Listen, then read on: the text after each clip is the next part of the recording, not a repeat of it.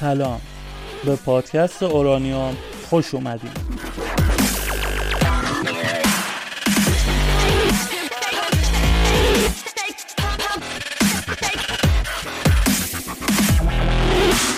توی این قسمت از پادکست اورانیوم قصد داریم که در مورد جنگ سرد صحبت کنیم، جنگی که حدود چهل و پنج سال طول کشید و تقریبا کل دنیا رو درگیر خودش کرد. در مورد واژه جنگ سرد اولین بار آقای جورج اورول نویسنده معروف انگلیسی بود که توی یکی از مقالات خودش این واژه رو به کار برد. جنگ سرد به خاطر گستره زیادی که داره نمیشه یه توضیح کامل و کوتاه در موردش داد، ولی به طور کلی بعد از پایان جنگ جهانی دوم کشورهای دنیا توی دو تا تیم قرار گرفتن، بلوک غرب که کشورهای غربی و بالاخص آمریکا بود و بلوک شرق هم شوروی و کشورهای شرقی. کشورهایی هم که خودشونو درگیر این موضوع نکردن و به اصطلاح نه شرقی نه غربی بودن هم شدن کشورهای جهان سوم، که واژه جهان سومی که این روزا هم خیلی مرسوم شده از اینجا نشأت میگیره. همونطور هم که قبلا اشاره کردیم این جنگ گستره زیادی داشت و یه جنگ تمام عیار بود، چون نه فقط یه جنگ نظامی بلکه جنگ‌هایی در حوزه‌های تکنولوژی تا سیاسی و اقتصادی و اجتماعی هم درگیرش بودن. سال هزار و نهصد و چهل و پنج کنفرانسی به نام کنفرانس یالتا داخل شوروی برگزار شد که سه طرف پیروز جنگ یعنی شوروی، انگلیس و آمریکا در مورد مسائل پسا جنگ با هم گفتگو داشتند. استالین از شوروی، چرچیل از انگلستان و روزولت از آمریکا سه طرف مذاکره کننده این کنفرانس بودند. و اگه بخوایم چکیده این مذاکرات رو بگیم، قرار بر این شد که کنترل دولت‌های شرق اروپا رو به شوروی واگذار کنن و یه جورایی شوروی بشه قیم شرق اروپا. از اینجا بود که دنیا به دو بلوک شرق و غرب تقسیم شد و آمریکا از دموکراسی و کاپیتالیسم حمایت می‌کرد و می‌خواست که از کمونیست شدن کشورها جلوگیری کنه و به عبارتی جلوی خطر کمونیست ایستادگی کنه. در طرف مقابل شوروی هم حامی سفت و سخت نظام‌های دیکتاتوری و کمونیست بود و نمی‌خواست که آمریکا روی شرق اروپا تأثیری بذاره، که در این مورد استالین یه جمله معروفی داره که میگه کمونیست و کاپیتالیست توی یک دنیای واحد جایی ندارن. حالا این کمونیست و کاپیتالیسم اصلا چی هستن؟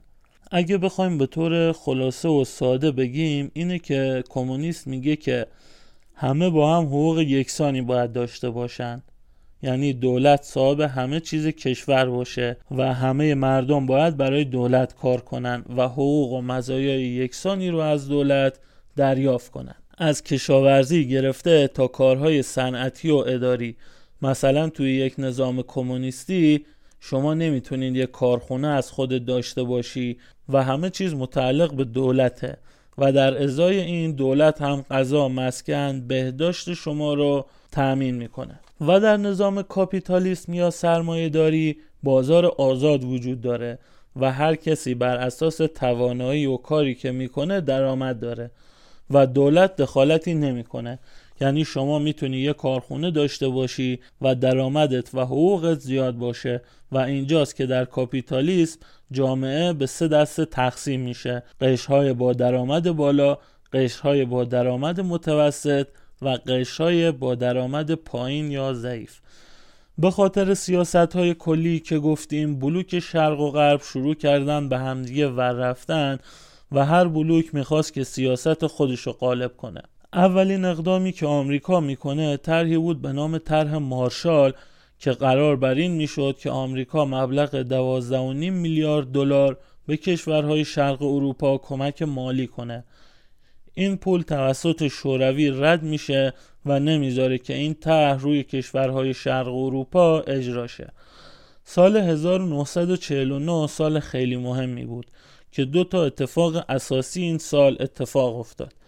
اول اینکه پیمان آتلانتیک شمالی یا همون ناتو بسته شد که در اون دوازده کشور از جمله آمریکا و انگلیس یه قرارداد با هم امضا کردند که اگه به یکی از این دوازده کشور حمله شه کشورهای ناتو به اون کشور کمک کنن، یعنی اعلان جنگ با یکی از این کشورها اعلان جنگ با هر دوازده کشور بود که البته بعدها یونان، ترکیه، آلمان غربی و اسپانیا هم به این کشورها اضافه شدند.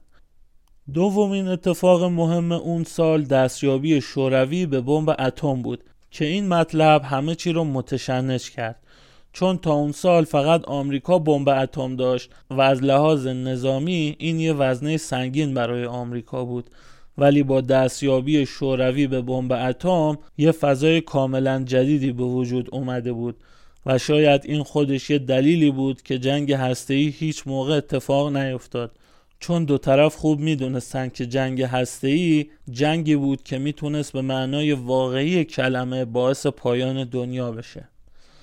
اولین جنگ غیر مستقیم بلوک شرق و غرب توی جنگ کره اتفاق افتاد که در سال هزار و نهصد و پنجاه کره شمالی که یک نظام کمونیستی بود به طور ناگهانی به کره جنوبی حمله کرد و در پی این رئیس جمهور آمریکا بود به پشتیبانی کره جنوبی در اومد. اون زمان چین هم یک کشور کمونیستی به رهبری مائو شده بود و از کره شمالی حمایت می‌کرد. این جنگ تا سال هزار و نهصد و پنجاه و سه به مدت سه سال طول کشید که نتیجه این جنگ جز کشته شدن پنج میلیون نظامی و غیر نظامی هیچ فایده دیگه ای نداشت.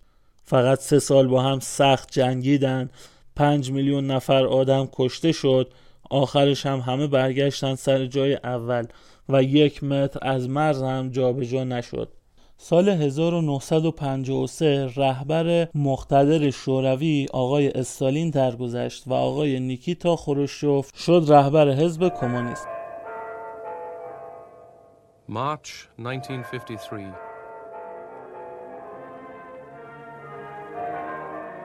The Soviet Union mourns the death of Stalin. For almost three decades, Stalin ruled supreme. How would they manage without him? در مورد شخصیت و طرز فکر آقای خروشچوف فقط به یه سخنرانی که در سال هزار و نهصد و پنجاه و شش داشتن بسنده کنیم که قشنگ در مورد طرز فکرش حق مطلب رو ادا میکنه. توی این سخنرانی که توی سومین سال حکومتش بود خطاب به آمریکا میگه بودن ما به شما بستگی نداره، اگه ما رو دوست ندارید دعوت ما رو قبول نکنید و ما رو دعوت نکنیم که به دیدن شما بیاییم، چه دوست داشته باشید چه دوست نداشته باشید تاریخ طرف ماست و ما شما رو دفن خواهیم کرد. говорю, что это вопрос по существу, а здесь обсуждается только лишь вопрос протокола, то есть процедурного характера. А почему же этот халуй американского империализма выступает? توی قراردادی هم که با هم داشتن شرق برلین در اختیار شوروی بود و غرب برلین در اختیار غرب. کم کم سیل مردمی که داشتن از شرق برلین به غرب برلین مهاجرت می‌کردن بیشتر می‌شد که شوروی‌ها گفتن آقا جان اگه با همین وضعیت پیش بره دو سال دیگه شرق برلین فقط چهار تا خیابون میمونه با دو تا تیر چراغ بر، چیکار کنیم چیکار نکنیم؟ و گفتن که با زبون خشک که نمیشه اینا رو نگه داشت، با زبون نمیتونیم، با دیوار که میتونیم.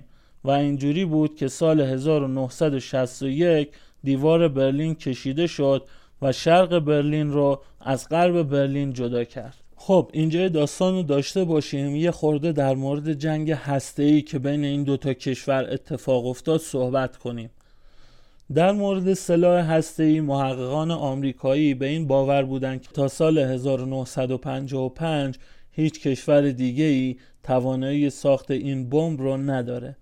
ولی شخصی به نام کلاوس فیوکس که یک فیزیکدان آلمانی در تیم ساخت بمب با آمریکا همکاری میکرد طرح‌ها و جزئیات بمب اتمی رو به جاسوسان شوروی فروخت و بدین ترتیب بود که بیست و یکم اوت هزار و نهصد و چهل و نه شوروی اولین بمب اتم خودش رو آزمایش کرد که این موضوع باعث شد که شوروی و آمریکا در تسلیحات نظامی هم با هم رقابت کنند.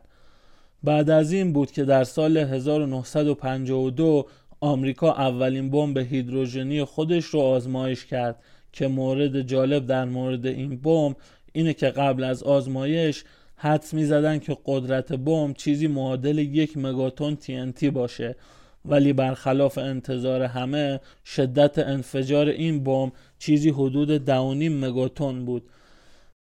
خب تا اینجا داستان رو داشته باشیم. حالا بریم کیلومترها اون طرفتر داخل مرز شوروی ببینیم که شوروی‌ها در این بره دارن چیکار میکنن. در اون زمان دانشمندان شوروی در حال برنامه ریزی و آزمایش کردن یک بمب به نام ای ان شش صد و دو یا همون بمب تزار بودن که یک بمب هیدروژنی بیست و هفت تنی بود که قرار بود مخربترین بمب ساخته دست بشر باشه. در اوایل این بمب قرار بود با قدرت انفجار صد مگاتن آزمایش شه، ولی به دلیل اینکه تشعشع‌های حاصل از این انفجار ممکن بود خرابی زیادی به بار بیاره، قدرت انفجار رو به حدود پنجاه مگاتن کاهش دادن. خیلی مسائل بودن که آزمایش این بمب رو سخت می‌کردن. اولین مسئله این بود که جثه این بمب خیلی بزرگ بود. این بمب بیست و هفت تن وزن، هشت متر طول و دو متر و ده سانتی متر هم قطر داشت که این موضوع کار رو برای بمب افکن تی یو نهصد و پنجاه و هفت که قرار بود این بمب رو حمل کنه بسیار سخت می‌کرد. بنابراین بمب افکن تی یو نود و پنج رو از نو طراحی کردند و تغییرات زیادی روی این بمب افکن ایجاد کردند. مسئله دیگه این بود که به خاطر قدرت تخریب زیاد این بمب، فرار بمب افکن کار مشکلی بود که مجبور شدند بمب رو به یک چتر نجات هشتصد کیلویی مجهز کنند. بعد از اینکه مقدمات انفجار بمب آماده میشه و آخرین کنترل‌های فنی رو روی بمب انجام میدن و اون رو به بمب افکن تی یو نود و پنج منتقل میکنن که چیز جالب این بود که به خاطر جثه زیاد این بمب آخر نتونستن اونو کامل توی بمب افکن جا بدن و نصف بمب همینجور بیرون از بمب افکن مونده بود. کل این بمب افکن رو با یه لایه رنگ ایمن و ویژه پوشونده بودن که در مقابل نور و پرتوها مقاوم باشه. در کنار این بمب افکن یک بمب افکن دیگه بود که مجهز به یه آزمایشگاه سیار شده بود، گیرنده امواج‌های رادیویی، دستگاهی برای اندازه‌گیری شدت انفجار، شدت نور، گیرنده امواج مغناطیسی و همچنین دوربین‌هایی برای ضبط لحظه انفجار که بیرون از این بمب افکن تعبیه شده بودند، کنار این بمب افکن در حال پرواز بود. منطقه آزمایش سایت شماره چهار وزارت دفاع شوروی در نووایا زملیا بود. مرکز فرماندهی و ارتباطی این عملیات یک مقر زیرزمینی مجهز به دستگاه‌های تلفنی و تلگرافی بود در دویست و شصت کیلومتری محل انفجار. سایت دی هشت هم نود کیلومتری محل انفجار بود، سایتی که برای اندازه‌گیری‌های اتوماتیک ساخته شده بود. در فاصله بیست کیلومتری هم محلی برای ضبط فیلم تعبیه شده بود که این محل پوشش بسیار قوی فلزی و بتنی داشت. در دو کیلومتری محل انفجار هم یه آزمایشگاه گذاشته بودند برای ضبط امواج نوترونی که این امواج به وسیله اتوماتیک با رادیو به سایت دی هشت فرستاده می شدند. و در تاریخ سی اکتبر هزار و نهصد و شصت و یک حوالی ساعت یازده ظهر این بمب از ارتفاع ده و نیم کیلومتری سطح زمین از بمب افکن تی یو نود و پنج رها شد و در فاصله چهار کیلومتری سطح زمین منفجر شد.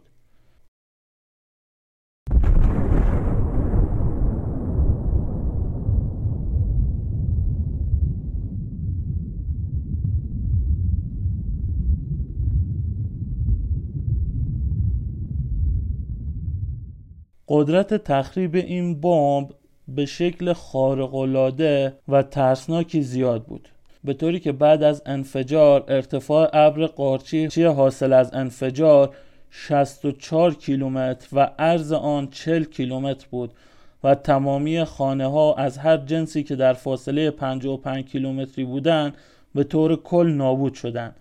اثر گرمای حاصل از انفجار تا فاصله دویست و هفتاد کیلومتری از محل انفجار حس شد و حرارت به قدری بالا بود که میتونست تا فاصله صد کیلومتری باعث به وجود آمدن سوختگی درجه سه بشه. امواج حاصل از انفجار تا فاصله هفتصد کیلومتری قابل احساس بودند و تا فاصله نهصد کیلومتری هم باعث شکست شدن شیشه پنجره‌ها شدند. بر اساس محاسباتی هم که انجام دادن، انرژی حاصل شده از این انفجار به اندازه یک زلزله به قدرت هفت و یک دهم ریشتر بود. و یه چیز جالب دیگه هم در مورد این بمب این بود که میگن بعد از انفجار امواج این انفجار سه بار دور کره زمین رو طی کرد. و بعد از آزمایش این بمب بود که سر و صدای کل جهان در اومد و کل کشورها به این عمل اعتراض کردند. از همه جالبتر و مهمتر در مورد این بمب این بود که این پایکترین بمب هسته‌ای بود، به طوری که چند ساعت بعد از انفجار بمب گروهی از دانشمندان و دستاندرکاران آزمایش کننده این بمب به محل انفجار رفتن و آلودگی رادیواکتیو خطری رو برای انسان ایجاد نمی‌کرد حتی چند ساعت بعد از انفجار.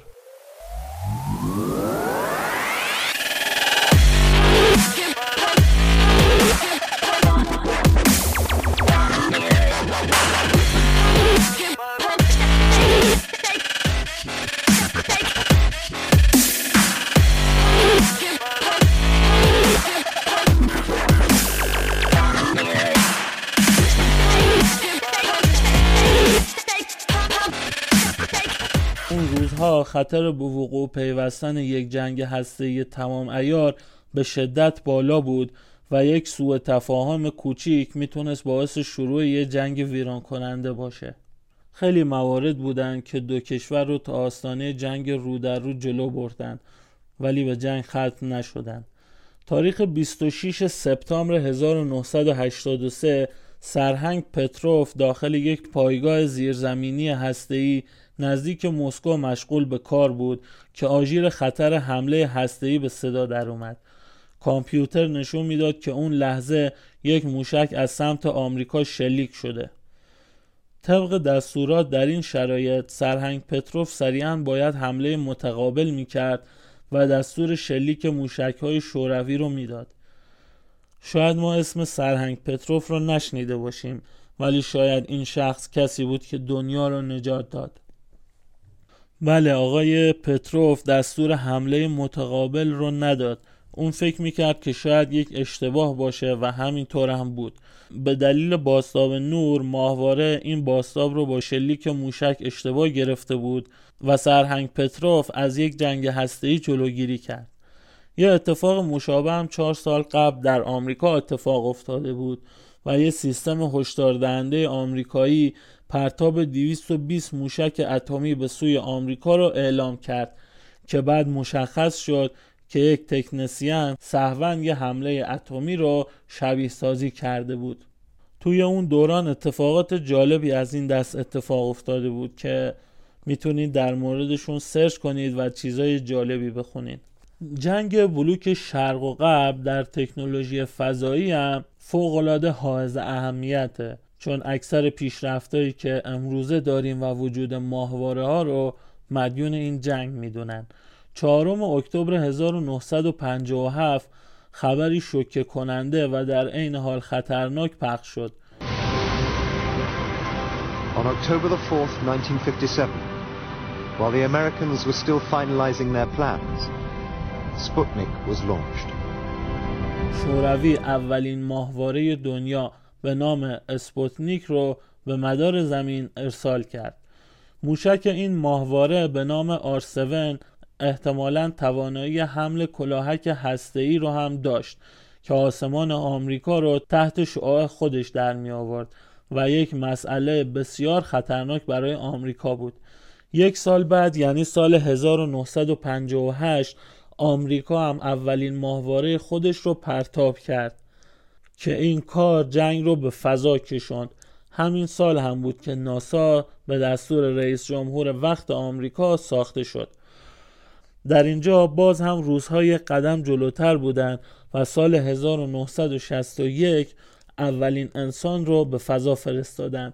چند ماه بعد هم آمریکا اولین فضانوردش رو به فضا فرستاد و اینجا بود که جان اف کندی رئیس جمهور آمریکا مدعی شد که در پایان دهه شصت برای اولین بار این آمریکاست که اولین انسان رو به کره ماه میفرسته و همینطور هم شد و سال هزار و نهصد و شصت و نه نیل آرمسترانگ اولین انسان بود که پا به کره ماه گذاشت.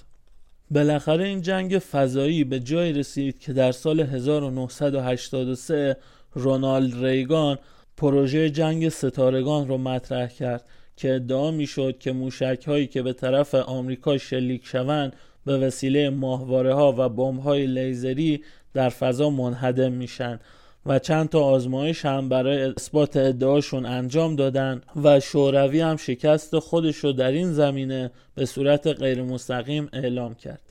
البته بعدها شخصی به نام جک روینا در این مورد گفت که این یک بلوف اساسی بوده که اون زمان آقای رونالد ریگان در فضای سیاسی زده.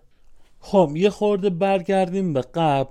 سال هزار و نهصد و شصت و دو بحران موشکی کوبا پیش اومد. اون زمان آقای فیدل کاسترو دیکتاتور کوبا بود که سه سال قبلتر با یک کودتا به قدرت رسیده بود. از لحاظ جغرافیایی کوبا با مرز آمریکا فقط صد مایل فاصله داره و آقای کاسترو اجازه داده بود که شوروی داخل کوبا پایگاه‌ها و سایت‌های موشکی تأسیس کنه. این موضوع که باعث میشد شوروی دقیقاً بیخ گوش آمریکا پایگاه موشکی داشته باشه بحران بزرگی را ایجاد کرد. آمریکا خیلی تلاش کرد که جلوی این اتفاق رو بگیره و نذاره که شوروی بتونه نزدیک مرزش سایت موشکی داشته باشه و این تهدید بزرگ رو برطرف کنه. اون زمان کندی رئیس جمهور آمریکا بود و شروع کرد به ساختن پایگاه‌های هوایی و دریایی نزدیک مرز کوبا ساختن تا از ورود سلاح‌های بیشتر به کوبا جلوگیری کنه و حتی در مقابل این کار آمریکا هم در ترکیه نزدیک مرز شوروی سایت‌های موشکی تأسیس کرد. این کار شوروی داشت به یک جنگ فاجعه بار تبدیل می‌شد که طولی نکشید که خروشوف این پروژه رو هم لغو کرد و اون زمان دنیا تونست یه نفس راحتی بکشه. توی همین سالها بود که جنگ ویتنام بالا گرفت و آمریکا رسما برای جنگ با ویتنام پیش قدم شد. در مورد پیشینه ویتنام فقط یه توضیح کوتاه بدم که کشورهای هندوچین مثل لاوس، کامبوج و ویتنام از سالها قبل مستعمره فرانسه بودند که در جنگ جهانی دوم با شکست خوردن فرانسه از ژاپن این کشورها به اشغال ژاپن در اومدن. بعد از پایان جنگ همونطور که میدونید ژاپن هم شکست خورد و این کشورها باز به قیومیت فرانسه در اومدن و با فشارها و درگیری‌هایی که مردم اون منطقه با فرانسه داشتن فرانسه در کنفرانس ژنو به استقلال کشورهای کامبوج و لاوس و ویتنام رضایت داد و از اینجا بود که ویتنام به دو قسمت شمالی و جنوبی تقسیم شد که حکومت ویتنام شمالی یک نظام کمونیستی بود. آمریکا هم به علت نظریه دومینو به طرفداری از ویتنام جنوبی پرداخت. نظریه دومینو میگفت که اگه یک کشور در منطقه کمونیست شه باقی کشورهای منطقه هم یکی یکی میافتن و کمونیست میشن. به هر حال از اوایل دهه شصت و با روی کار آمدن کندی اولین نظامیان آمریکایی به ویتنام فرستاده شدند. سال هزار و نهصد و شصت و چهار طی یک حمله که آمریکا ادعا می‌کرد توسط ویتنام شمالی انجام گرفته و در اون ناوهای آمریکایی مورد حمله قرار گرفتن جنگ بالا می‌گیره و آمریکا شروع می‌کنه به فرستادن نیروی نظامی به ویتنام و مسلماً هم ویتنام شمالی از حمایت چین و شوروی بهره می‌برده. بعد از حدود ده سال یعنی سال هزار و نهصد و هفتاد و پنج کشورها صلح میکنن و جنگ خاتمه پیدا میکنه که با کمونیست موندن کشورهای منطقه آمریکا در این جنگ شکست خورده محسوب میشه. شاید بشه گفت که جنگ ویتنام یکی از فجیع ترین جنگ های تاریخ بوده که به دلیل پوشش جنگلی وسیعی که ویتنام داره اکثر این جنگ ها نبرد تن به تن بوده. فجایعی که توی این جنگ اتفاق افتاده واقعا قلب انسان رو به درد میاره. به هر حال جنگ ویتنام که تموم میشه، با اینکه یک پیروزی بزرگ برای کمونیست و شوروی بوده، ولی بعد از اون نظام کمونیست رو به زوال میره. خیلی موارد بودن که شوروی رو رو به زوال بردن، ولی خب به چند مورد از اونا اشاره کنیم. اون اقتصاد قوی و شکوفایی صنعتی و نظامی پا به پیری میذاره و کم کم ضعیف میشه. نارضایتی های مردم زیاد میشه و مردم جرأت حرف زدن پیدا میکنن. از طرفی هم رهبران حزب کمونیست که هم دوره استالین بودن و افکار اونو داشتن، همه پیر شده بودن و یه رهبر قوی و مقتدر مثل رهبرهای قبلی نداشتن. جنگ ده ساله افغانستان هم هزینه گزافی رو روی دوش شوروی گذاشته بود و از دهه هشتاد به بعد اتفاقات یکی بعد از دیگری برای شوروی پیش اومد که اون رو در مقابل آمریکا ضعیف و ضعیفتر میکرد. جنگ افغانستان اونجور که فکرشو میکردن پیش نرفت و هزینه گزافی رو بابتش دادن. حادثه اتمی چرنوبیل سال هزار و نهصد و هشتاد و شش اتفاق افتاد که یک فاجعه اتمی به تمام معنا برای شوروی بود. فاجعه چرنوبیل یک حادثه هسته‌ای بود که در تاریخ بیست و شش آوریل هزار و نهصد و هشتاد و چهار در راکتور هسته‌ای شماره چهار در نیروگاه چرنوبیل در شمال اوکراین رخ داد. در مورد این فاجعه هم میتونیم به سریال چرنوبیل مراجعه کنید، سریالی که خیلی خوب این داستان رو تشریح میکنه و کلی اطلاعات جالب رو در مورد این حادثه به شما میگه. ساعت یک و بیست و سه دقیقه صبح یک انفجار اولیه پوشش هزار تنی فولادی بالای راکتور را بلند میکنه و مقدار زیادی بخار آب از اونجا خارج میشه. بلافاصله پس از انفجار اول اکسیژن با گرافیت فوق گرم شده واکنش کرده و انفجار دوم سقف راکتور رو پاره میکنه و بیست و پنج درصد از تأسیسات ساختمان و کل هسته راکتور را از بین میبره. توی فاجعه چرنوبیل نزدیک به پنج میلیون نفر آدم آسیب میبینه. حدود پنج هزار مرکز مسکونی در بلاروس، اوکراین و روسیه هم با ذرات رادیواکتیو آلوده میشن. به غیر از اوکراین و بلاروس و روسیه، کشورهای فنلاند، سوئد، نروژ، لهستان، انگلستان و برخی کشورهای دیگه هم اثرات این فاجعه رو احساس کردن. حدود پانصد هزار نفر هم که توی حادثه چرنوبیل مشغول به کار شدن و عملیات امها رو انجام دادن، حدود بیست هزار نفر از این تعداد مردن و حدود دویست هزار نفر هم رسما از کار افتاده اعلام شدن. و بعد اینکه گورباچوف قدرت شوروی رو در دست گرفت، یه خورده فضای سیاسی رو بازتر کرد و به مردم آزادی‌های بیشتری داد. در آمریکا هم که آقای رونالد ریگان رئیس جمهور آمریکا قدرت رو دست گرفته بود، شوروی رو از حوزه سیاست، نظامی و اقتصادی تحت فشار شدیدی گذاشت. سال هزار و نهصد و هشتاد و نه گورباچوف مجبور شد که دستور تخریب دیوار برلین که مظهر قدرت کمونیست بود رو صادر کنه و سال هزار و نهصد و هشتاد و نه دیوار برلین فرو ریخت. From A B C, this is World News Tonight with Peter Jennings. Reporting tonight from Berlin. From the Berlin Wall specifically, take a look at them. They've been there since last night. They are here in the thousands. They are here in the tens of thousands. کشورهای شرق اروپا انتخابات آزاد برگزار کردند و دولت‌های کمونیستی در شرق اروپا یکی بعد از دیگری با انتخابات سقوط کردند و همه این اتفاقات باعث شد که در تاریخ بیست و پنج دسامبر هزار و نهصد و نود و یک گورباچوف استعفا داد و اتحاد سوسیالیستی جماهیر شوروی پس از شصت و نه سال حکومت از هم پاشید. این اپیزود هم همینجا به پایان رسید. از همه دوستانی که این پادکست رو گوش میدن تشکر میکنم. این پادکست رو میتونید از اپ‌های پادگیر دانلود کنید و لذت ببرید.